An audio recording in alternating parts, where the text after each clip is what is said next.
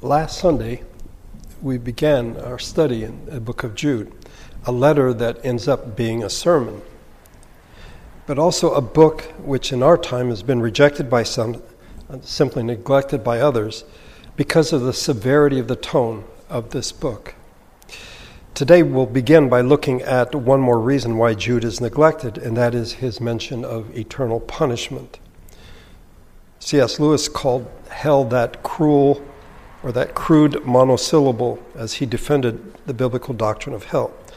It's found in verse 7, which we looked at last week, but didn't look at it in detail, and then verse number 13. Verse 7, in a similar way, Sodom and Gomorrah and the surrounding towns gave themselves up to sexual immorality and perversion.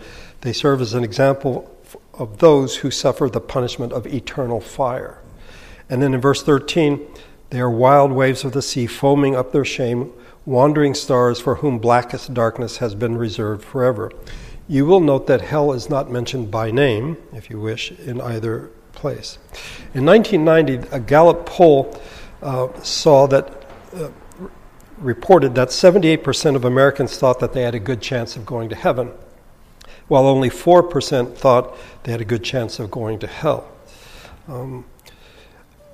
I think this is an accurate reflection of the fact that nobody wants to go to hell, however you imagine hell to be. Until the 19th century, almost all Christian theologians, and I would add Christians, taught and believed in the reality of eternal torment in hell. Eternal punishment was firmly asserted in official creeds and confessions of the churches. But since 1800, this has begun to change. And in many churches, the doctrine has been widely abandoned.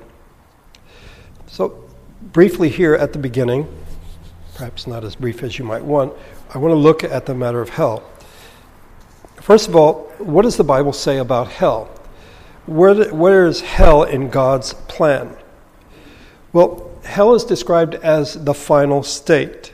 That is to say, when a person dies now, they go to an intermediate state, and then at the time of the resurrection, they will stand at the judgment seat, and then they will either be brought in with the people of God, or they will be cast into hell. In 2 Peter 2:9, Peter writes, "The Lord knows how to rescue godly men from trials and to hold the unrighteous for the day of judgment." He's holding them for the day of judgment. That's their intermediate state, while continuing their punishment.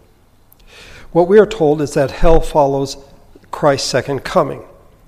In John chapter 5, verse 28, it speaks of the general resurrection.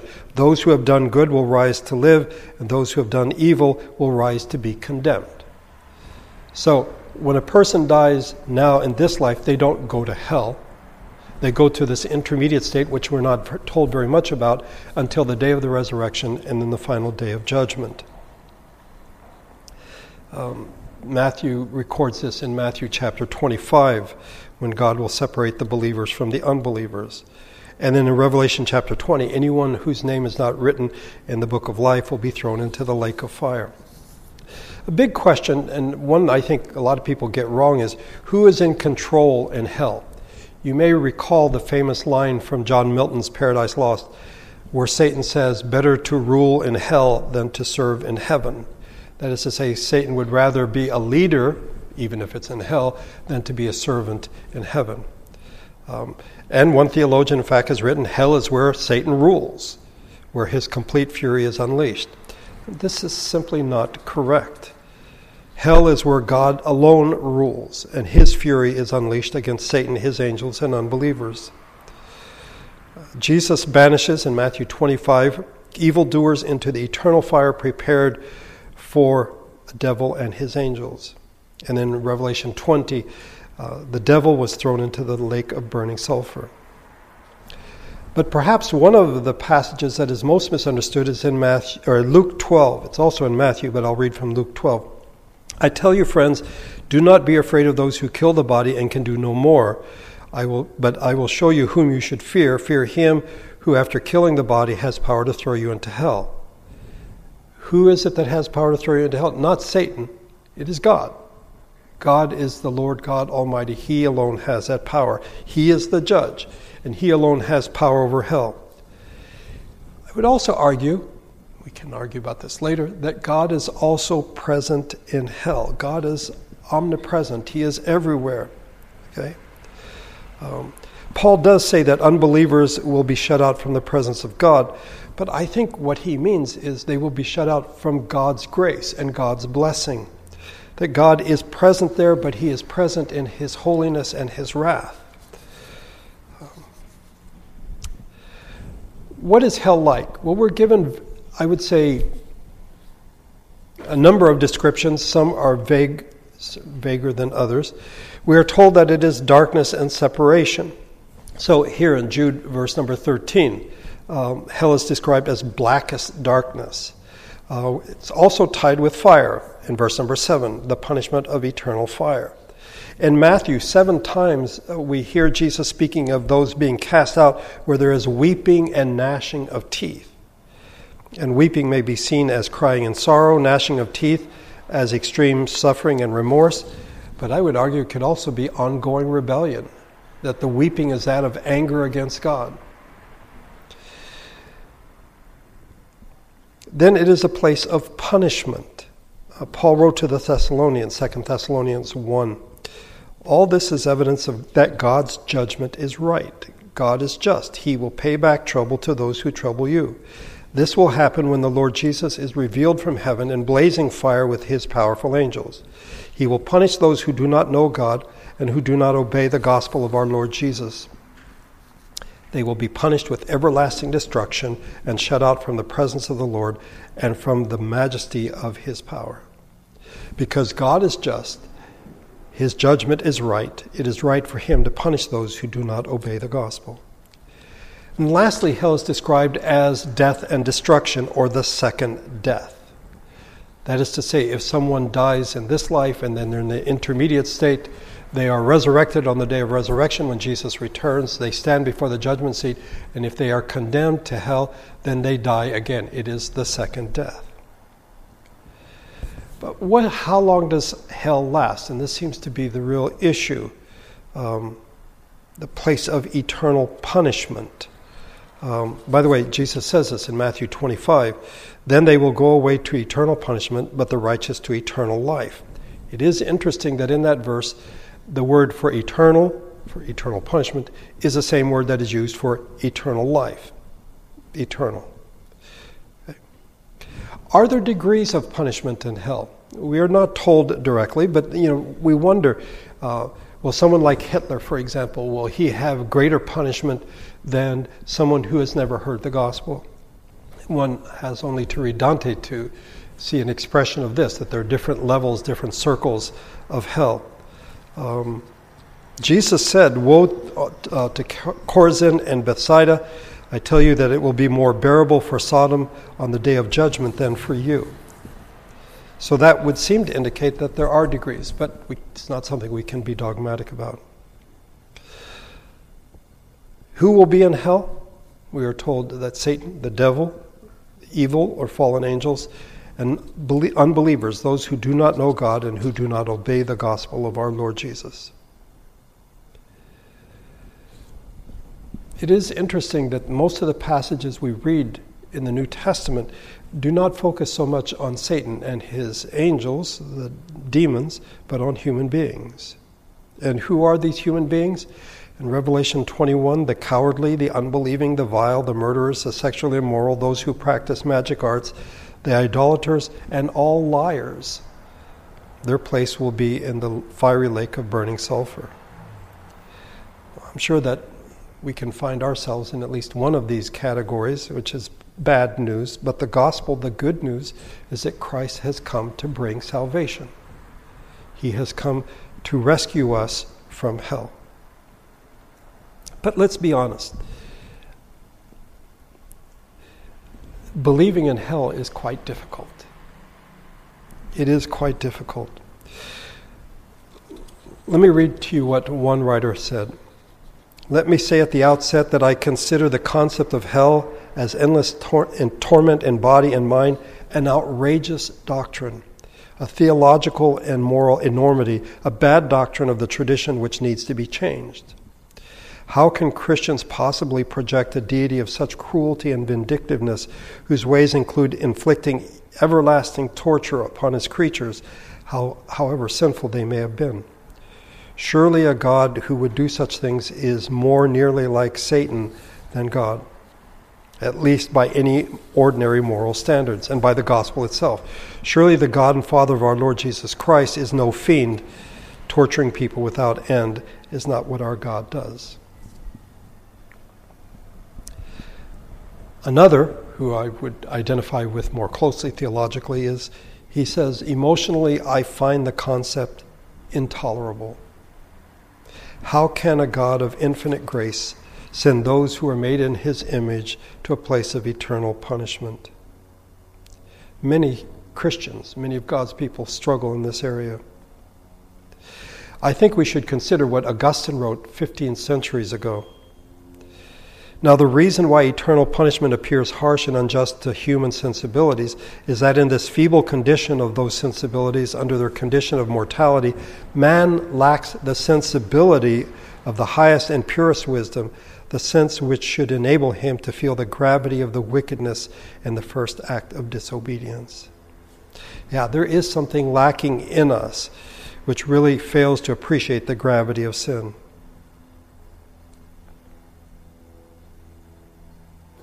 And so we may in fact conclude intellectually or emotionally that the idea of eternal punishment is unjust and unacceptable.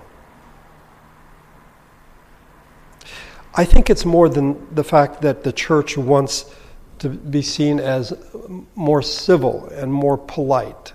We don't want to be those terrible people who believe in hell. We don't want to offend people who think this doctrine is out of date. But I think there are certain things we need to be reminded of. The holiness and majesty of God. I would argue that we live in a time in which the culture and the church seems to have little sense of these aspects of God, that he is holy and majestic. He's seen more as a buddy, someone we can have a conversation with. When we think of prayer, what do we think of prayer? Do we see it as, in fact, something in which there is this casual conversation, or something that we take seriously? You'll notice that in the Bible, whenever God appears to people, we read something like this: I fell at his feet as though dead. Instead, we are deadly casual in our prayers and in our approach to God. We want his gifts, his grace, but we ignore his judgment. Another thing we need to consider is that human beings and their choices have significance. Okay? As human beings, we want to be significant. We want to be remembered, but we just don't want to be ignored. Well, hell is, in fact, a monument to the significance of human choices and human actions. God judges us because, as human beings, we are significant, and our choices really do matter. If they didn't, then why would God judge us? Just sort of olly-olly, income free, don't worry about it, no biggie. But lastly, we should consider the death of the Lord Jesus Christ. To the extent that we diminish the doctrine of hell, we diminish the death of Christ, considering that he was separated from the Father and he endured the wrath of God on the cross. One of the things that helps me in this area, I'm reminded of a phase I went through some decades ago when I grew tired of prayers asking for blessing, that people ask God to bless them, bless this, bless that, and it just seemed like bless, bless, bless. And I was talking to someone about this, and his answer was something to the effect, well, it's either blessing or cursing.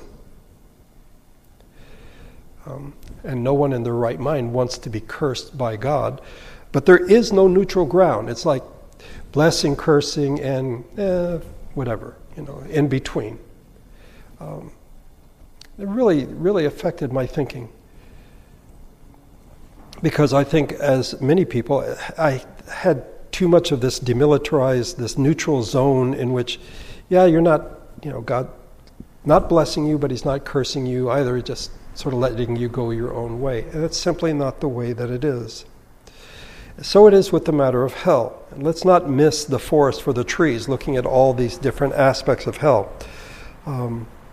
We need to recognize that there are two possibilities. We are in Christ or we are alienated from Christ. We will be in heaven or we will be in hell. We believe or we do not believe. I'm convinced that what Jude wrote in verse 7 and in verse 13 was not an attempt to explain or to focus on hell. I want to say he mentions it in passing, but that makes it far too casual. What he wants his readers to know is that the false teachers will certainly be judged and punished. That's his point. It's not to create a doctrine of hell or to elaborate on it, but to say they will in fact be punished, just as we saw last week, God destroyed the Israelites. The angels who had positions of authority were bound with everlasting chains, and God destroyed Sodom and Gomorrah. And he will do this to the false teachers as well. And how did Jude reach this conclusion? Well, he selected, as I just mentioned, three groups. Jude does a lot of threes, by the way, in this book. Those who had advantages.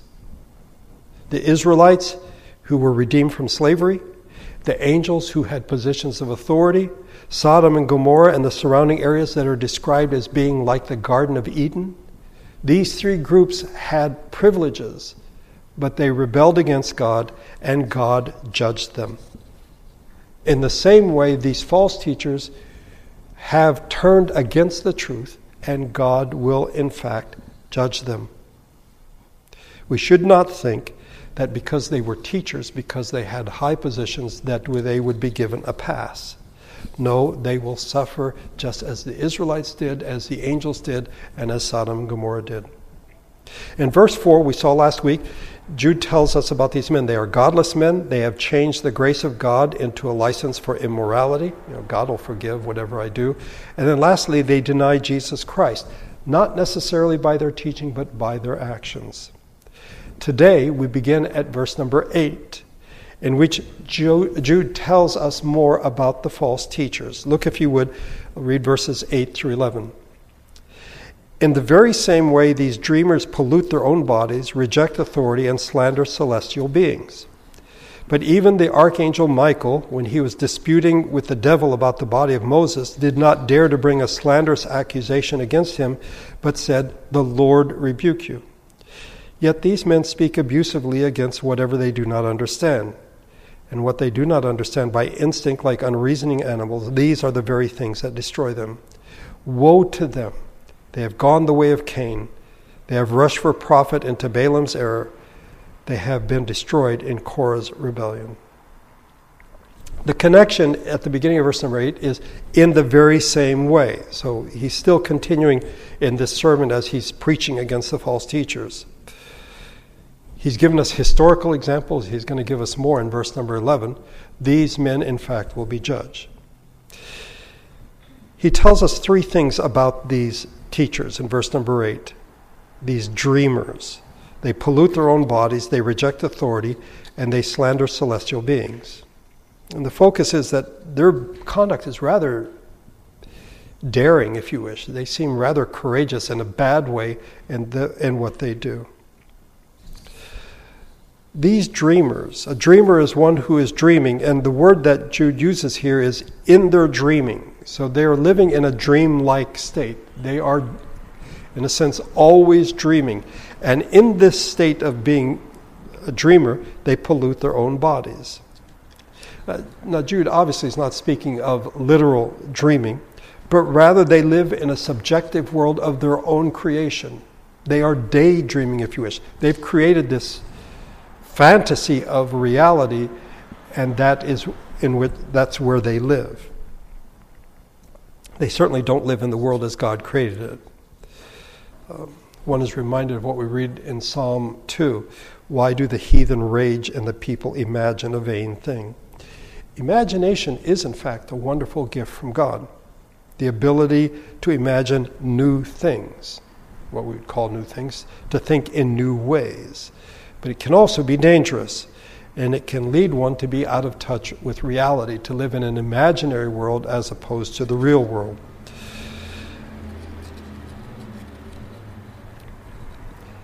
Dare I say, virtual world, a virtual reality.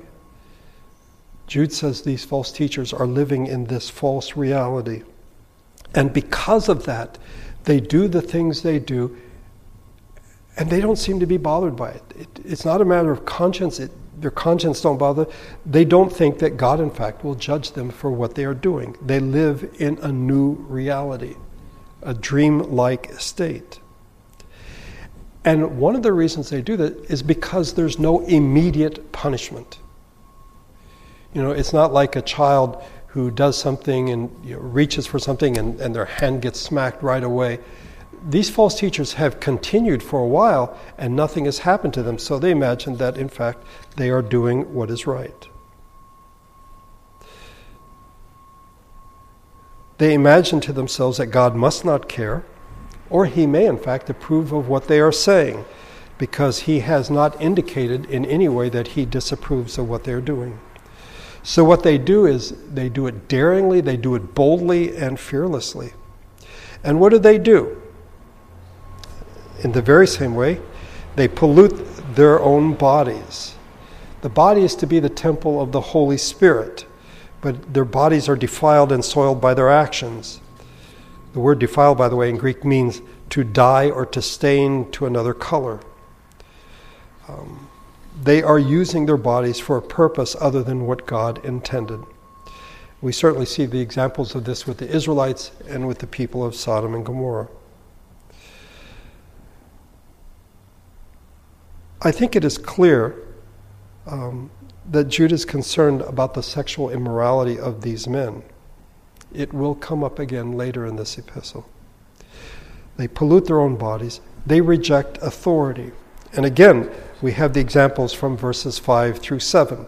One of the sins of Israel is that they rejected the authority of God through his servant Moses and decided they wanted to go their own way. The false teachers that Jude is writing about have also rejected authority. And what authority is that? Well, obviously the authority of the Lord Jesus Christ. We call him Lord. He is our Lord. That means we obey him. We do what he says. Verse number 4, they denied Jesus Christ, our only sovereign and Lord, Jude tells us. They also reject the authority of Scripture. And at this point, the Scripture they have is the Old Testament. God has revealed himself to his people, and they reject that authority. And they reject the authority of the church, because these false teachers are not in line with what the church has been teaching. They've gone off on their own. So they reject the authority of Jesus, of Scripture, and the church. That is, by nature, they reject authority. If the church seeks to correct them, they reject the correction. If the Scriptures teach something contrary to what they teach, they reject that as well. And if Jesus is our Lord, they reject his authority as well. The third thing they do is they slander celestial beings. And this is a lot more difficult because we don't have an example in verses 5, 6, and 7. Verse number 9 seems to provide the example in contrast. It's not really clear what they were doing, what they were preaching. What kind of sermon, what kind of preaching could you have in which you say bad things about angels? The word, by the way, that is used in Greek is blasphemosin, from which we get blaspheme. We don't know what they were saying. I think Jude's readers did, because the false teachers had come in and were teaching their false doctrine. It may, in fact, be, and if this is the case, we need to be, that they were speaking harshly against Satan himself and against the fallen angels. We might find that hard. What's wrong with saying bad things about the devil? He is, after all, the devil. Well, we'll see in verse number 9 that, in fact, that is not what we were to do. So the contrast, verse number 9, if you look at verse number 9, but even the archangel Michael, when he was disputing with the devil about the body of Moses, did not dare to bring a slanderous accusation against him, but said, the Lord rebuke you. So it would seem that the false teachers are saying nasty things about Satan and the fallen angels. And Jude says, listen, when Moses died, and we're told about this in Deuteronomy 34, he went up to Mount Nebo, Pisgah, to look out over the promised land that he could not enter because of his sin. God buried him. No one knows where Moses died and where he was buried. Okay. And apparently, it is at this point that there is a contention between Satan, who wants to take the body of Moses, and Michael, who is the archangel, and they are contending, they are fighting over the body of Moses. Michael is an archangel. Michael means who is like God. He's the only of two angels, he's one of two angels mentioned by name in the Bible. The other is Gabriel. Michael is mentioned in the Old Testament, we saw in our study in the book of Daniel, and he's mentioned in the New Testament in Revelation chapter 12. The title archangel is only used here and in 1 Thessalonians 4:16. And the only creature that is called an archangel is, in fact, Michael. People have said Gabriel is, but we're not told that. Only Michael is called an archangel. So he is, in a sense, like a head angel. He's sort of at the top of the pyramid, if you wish, of arrangement. This is who Michael is. And the example that we have of Michael, who in truth could have said some pretty nasty things about the devil, accuse him of great evil, did not dare bring a slanderous accusation. You are the one who rebelled against God. You rebelled against the Creator. You brought a third of the angels of heaven down with you. Michael doesn't do this. Was he afraid to do so? I really don't think so. I think it was a moral consideration. Instead of Michael saying, I'm going to say nasty things about you, he said, the Lord rebuke you. God is the final judge. God rebuke you, and not Michael himself. That means that Michael refused to be his judge. Rather, he recognized, as we often fail to do, that judgment is God's business. He is the one true judge. I think there's much to learn here. We need to be careful not to presume to take God's place and to judge others, or to slander other people. God has set up authorities in the state and the church. The authority comes from him and not from themselves. Michael had authority not in himself but from God. And he said to Satan, the Lord rebuke you, rather than taking it upon himself. Verse number 10, their conduct is characterized, yet these men speak abusively against whatever they do not understand. And what things they do understand by instinct, like unreasoning animals, these are the very things that destroy them. These men are arrogant and they are senseless in their conduct. We don't have threes here, we only have two. They speak abusively against what things they do not understand. And what things they do understand by instinct, like unreasoning animals, these are the very things that destroy them. What can Jude possibly mean here? Well, I think there's a contrast between the things that they understood and the things that they did not understand, or between the things that they knew and the things that they did not know. And it's not just between having heard something and not, but between what is understood, what is comprehended, and what is not. And what did they not understand or know? Apparently this has to do with the angelic beings. It seems that these particular false teachers are really into cursing out angels, fallen angels, saying blasphemous things against them. It's not a question of intelligence, but the fact is they don't have the Spirit of God. They're doing this in their own will, if you wish, in their own power. So they regard all spiritual beings with scorn and contempt. And again, the word blaspheme is used here in Greek. Again, I would say this seems quite strange to me, because who would go around bad-mouthing demons or angels, for that matter?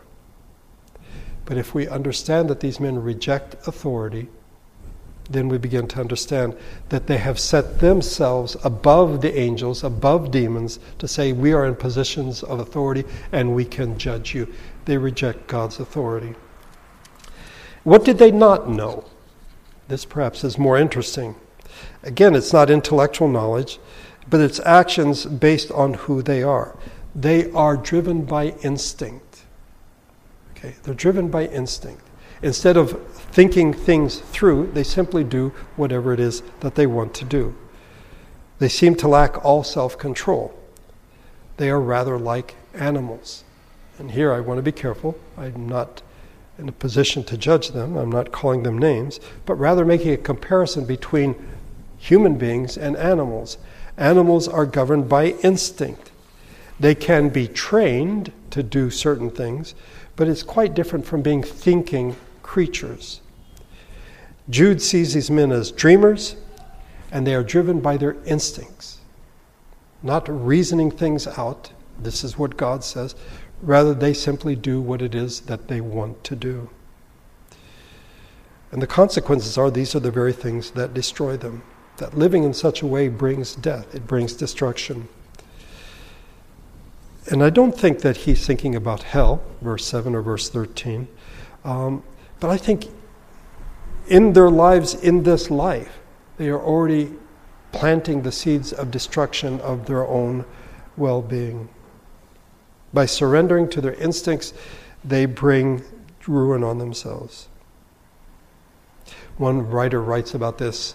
Slow suicide is the result of such beastliness. They act like animals, they will suffer the consequences. And then our study today closes with verse number 11. The parallels to this conduct that we find in the Old Testament. Woe to them, they have taken the way of Cain. They have rushed for profit into Balaam's error. They have been destroyed in Korah's rebellion. Woe to them. This is a word that Jesus uses in the Gospels. This is the only place we find it in the epistles. We will find it in the book of Revelation when you read through there. What does Jude mean? It's like, may they get what they deserve. No, I don't think that's what Jude intends. We have the expression, woe is me. So I think Jude is saying, alas for them. It is too bad for them. Their situation is tragic. They're going down the road of ruin. Why? Because they've gone the way of Cain, the way of Balaam, the way of Korah. These are all figures, these three figures from the Old Testament.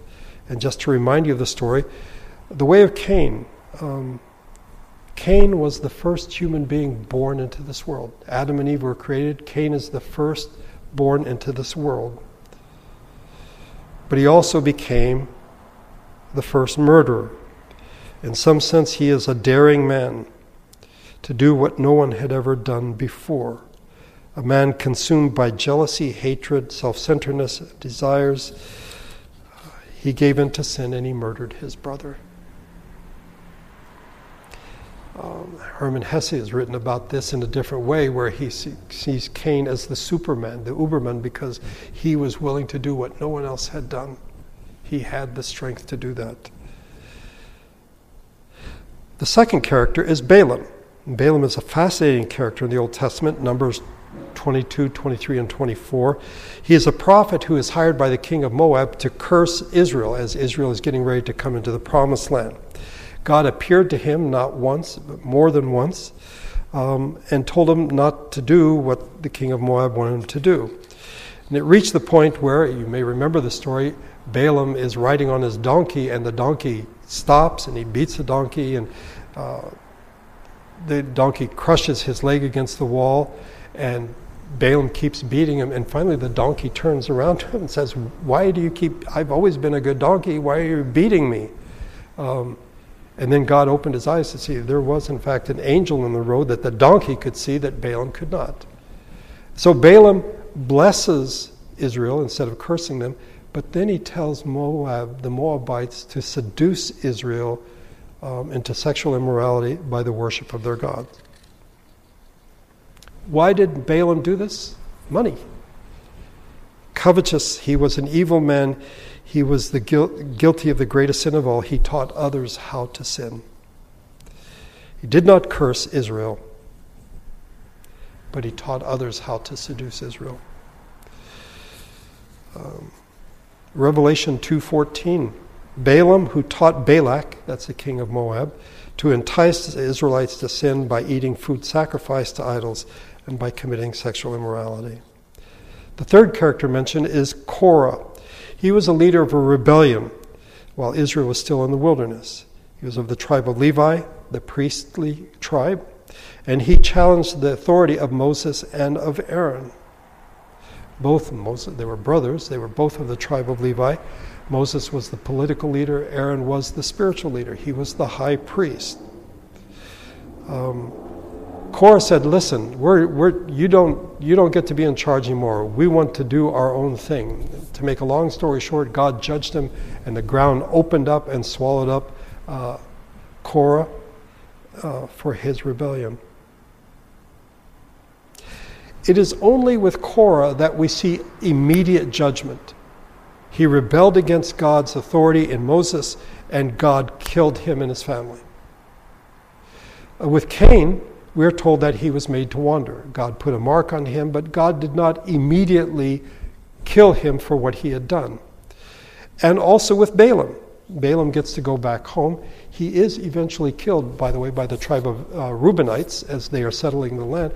But we have two cases in which people have done things that are daring, that are bold, but are really, really wrong. And it seems that God doesn't do anything. Korah, yes, immediate judgment, but not the other two. I think Jude wants us to see here that the false teachers may live long lives. They may live long, prosperous lives. That doesn't mean that they will not, in fact, be judged. So Cain, who was angry against his brother, who was jealous, killed him. Balaam was in it for the money. He was greedy. He was covetous. He wanted the money from the king of Moab. But it is Korah who rejects God's authority. And Jude wants his readers, he wants us to know that false teachers will be judged. We may not see it in our lifetime, but they will be judged. So here in closing, what does Jude tell us about the false teachers? They are dreamers living in a dreamlike state. They reject authority and they say what they think. As I was preparing this, I was like, isn't this what it means to be an American? Aren't we dreamers? Don't we reject authority? You're not the boss of me. Don't we, in fact, say what we think? We need to be careful. We are to live in the world as it is, and by the grace of God to make changes, not simply in our minds, but to make real changes. We are to accept the reality of authority and recognize that God is the final authority. The Lord reigns. And we are to be careful in how we think or speak of others, even when we are speaking the truth. One can imagine that the first readers of this letter might have been quite confused. These guys have snuck into the churches. The New Testament is not yet complete. These people are claiming authority that they, in fact, don't have. And they seem to be doing well. So maybe they're right. Maybe God approves of them. On more than one occasion, I have been told by someone that so-and-so is going to die very soon, because God will not allow a person who is living that way to continue to live. And in fact, it doesn't happen. It's like Cain. It's like Balaam. Cain murders someone and he gets to live. As far as we know, he lived a long, long life. Balaam was responsible for apostasy coming on the people of God and he lived at least for a couple more years until the Reubenites killed him. We should not be thrown.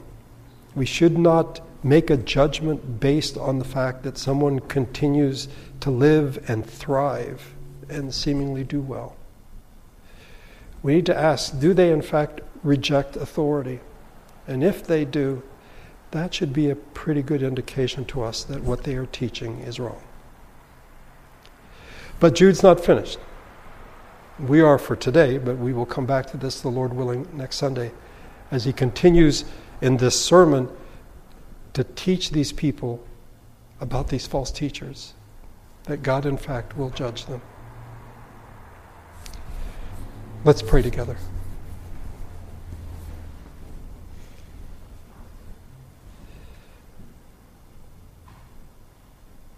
Our Father, it is our tendency as human beings to go by what we can see and make judgments by what we see or hear,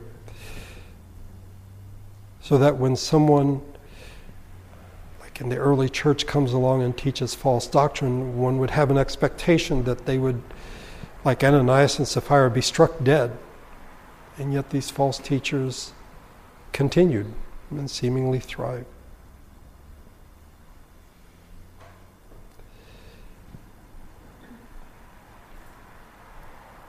We do not understand. We struggle with the notion of eternal punishment. We rest in the fact that you are the Lord God Almighty, that you reign, that you are a righteous judge. Help us to remember that, in fact, there will be a final judgment. It is only the grace of the Lord Jesus Christ and his sacrifice that will spare us. But there will be judgment, and there are consequences to human actions. Help us to think carefully on these things, because what we read of the false teachers might very well be seen as a description of what it means to be an American. To be a dreamer, to reject authority, to say whatever it is we think. Instead of living in your world as you created it, accepting your authority and the authority that you've given to those who rule. And that we are to be rather careful in our speech. We are told that we will have to give an account for every idle word that we say. It should give us pause.